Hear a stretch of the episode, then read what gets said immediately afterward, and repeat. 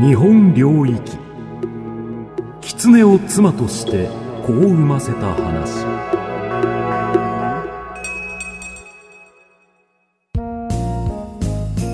金明天皇の御代。美濃の国大野郡の人が良い女を妻にするため遠出をした。すると広い野原で美しい女に出会った。女もまんざらではなさそうなので男は話しかけた。ごきげんよう麗しい人。何をしているのですか？良い縁を求めて歩いているのです。それは良い時に出会いました。私の妻になりませんか？はいわかりました。男は女を連れて帰り二人は夫婦となった。その後女は子を身ごもり男の子を産んだ。同じ頃家の飼い犬も子犬を産んだ。その子犬は女に懐かずいつも牙をむき出しにして吠えた。この犬を撃ち殺してください。いや殺してはかわいそうだ。そして数ヶ月後のある日犬は女に噛みつこうと飛びかかった。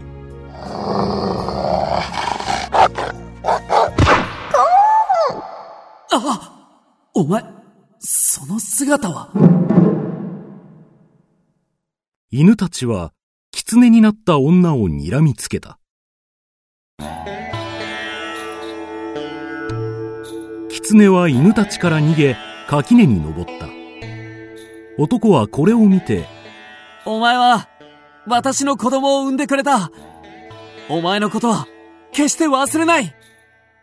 またこの家に来て私と寝よう。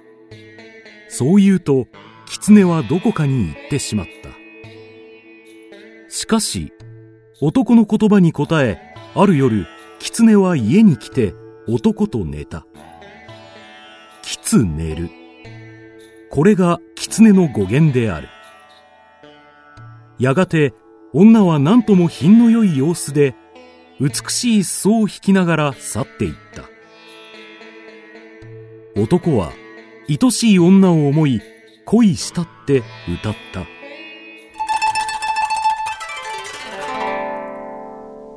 恋は皆我が屁に落ちぬ。玉限るはろかに見えていにしこゆえに。美しい姿を見せすぐに行ってしまったあの人のせいで恋の悲しさが皆私の上に降ってきた。男はその女との間にできた子供を狐と名付けた。またその子の屍を狐の与えとした。この人は合力で鳥が飛ぶように速く走った。これが美濃の国の狐の与えなどの起こりである。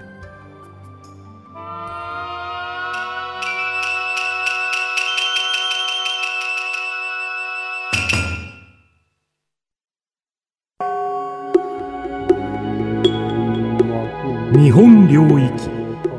カニとカエルの命を救い現世でカニに助けられた話。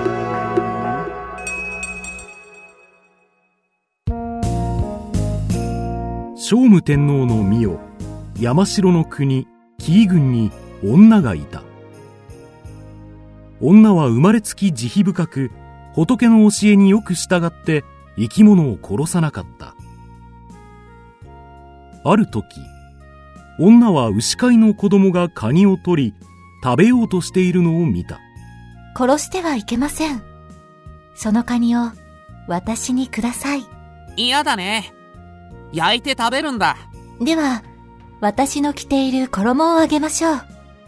ですからカニをください。うーん。それなら。熱心に頼むので子供は女の衣とカニを交換した女はカニを受け取るとすぐに逃がしてやったその後女が山を歩いていると大きな蛇がカエルを食べようとしていた殺してはいけません。そのカエルを私にください。嫌だね。丸飲みにしてやるんだ。では、あなたを神様として祀りましょう。お供え物もたくさんあげます。ですから、カエルをください。うん、それなら。いや、やっぱり嫌だね。いただきます。待ってください。では、私はあなたの妻になります。ですから、カエルを私にください。蛇はその申し出に満足しカエルを逃がしたそうして蛇は体を伸ばし首を高く上げて女の顔に近づいた約束したぞ。お前は、俺の妻になるのだ。わかりました。ですが、7日間だけ待ってください。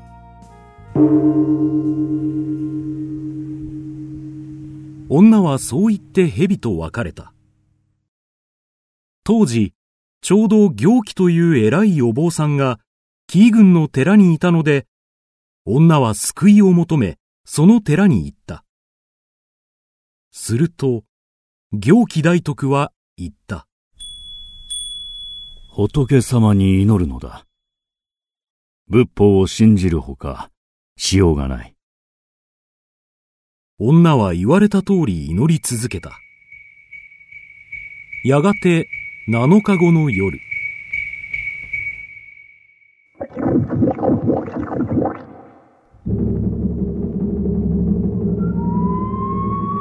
例の蛇がぬーっと女の家に入ってきた。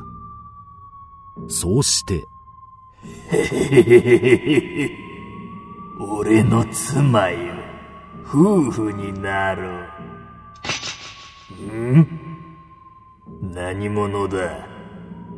お前は、や、やめろ!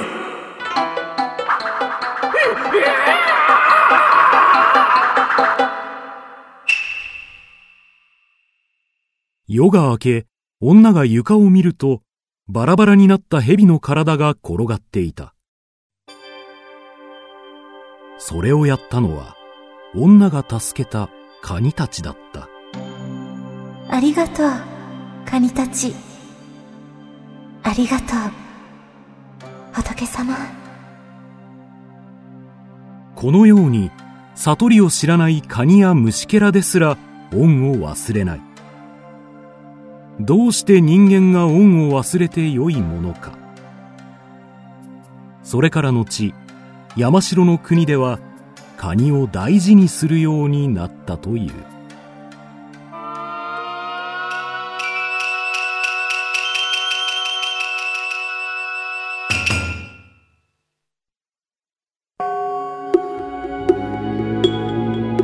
日本領域。物を奪い悪行をして報いを受け不思議なことのあった話。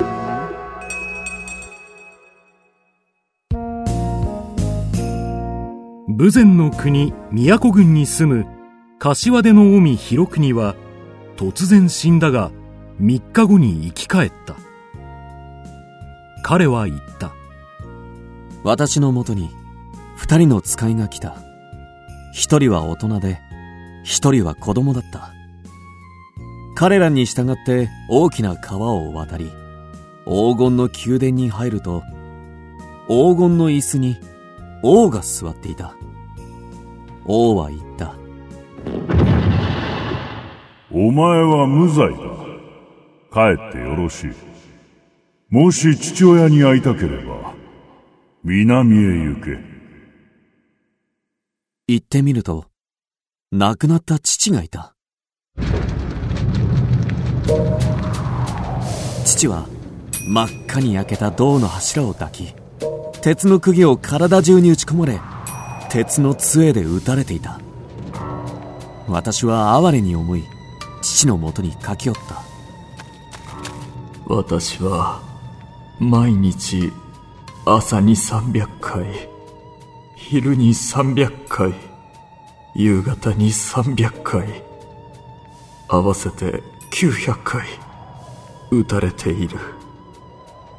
私がこのような苦しみを受けるのは生きていた頃お前たちを養うために生き物を殺し人を騙して金を稼いだせいだ。ある時は人の妻を犯し物を奪い親不孝をした。お前は覚えているだろうか。7月7日私は飢えた大蛇となって家に入ろうとしたがお前は私を杖で引っ掛けて投げた。5月5日には赤い子犬となって家に行ったがお前はたくさんの犬を使い私に噛みつかせて追い払った。正月に猫になった時はなんとかうちの肉や飯を食べることができた。息子よ帰ったら私の罪を償うため仏像を作りお経を移しておくれ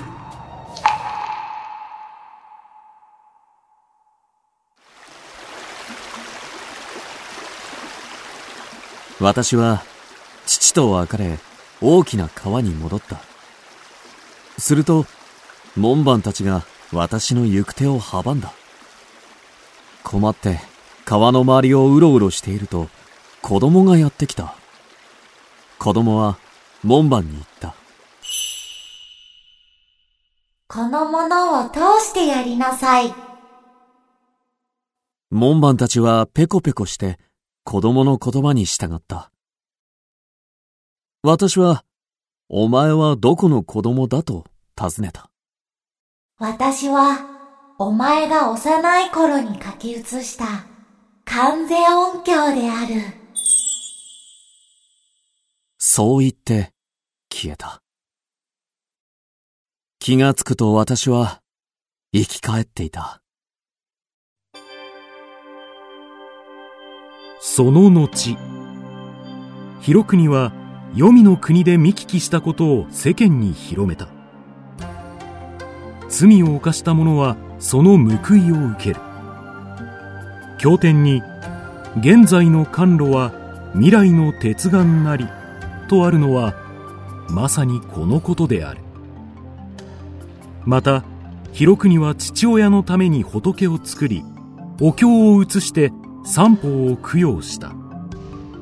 そして自らも正しく生きた。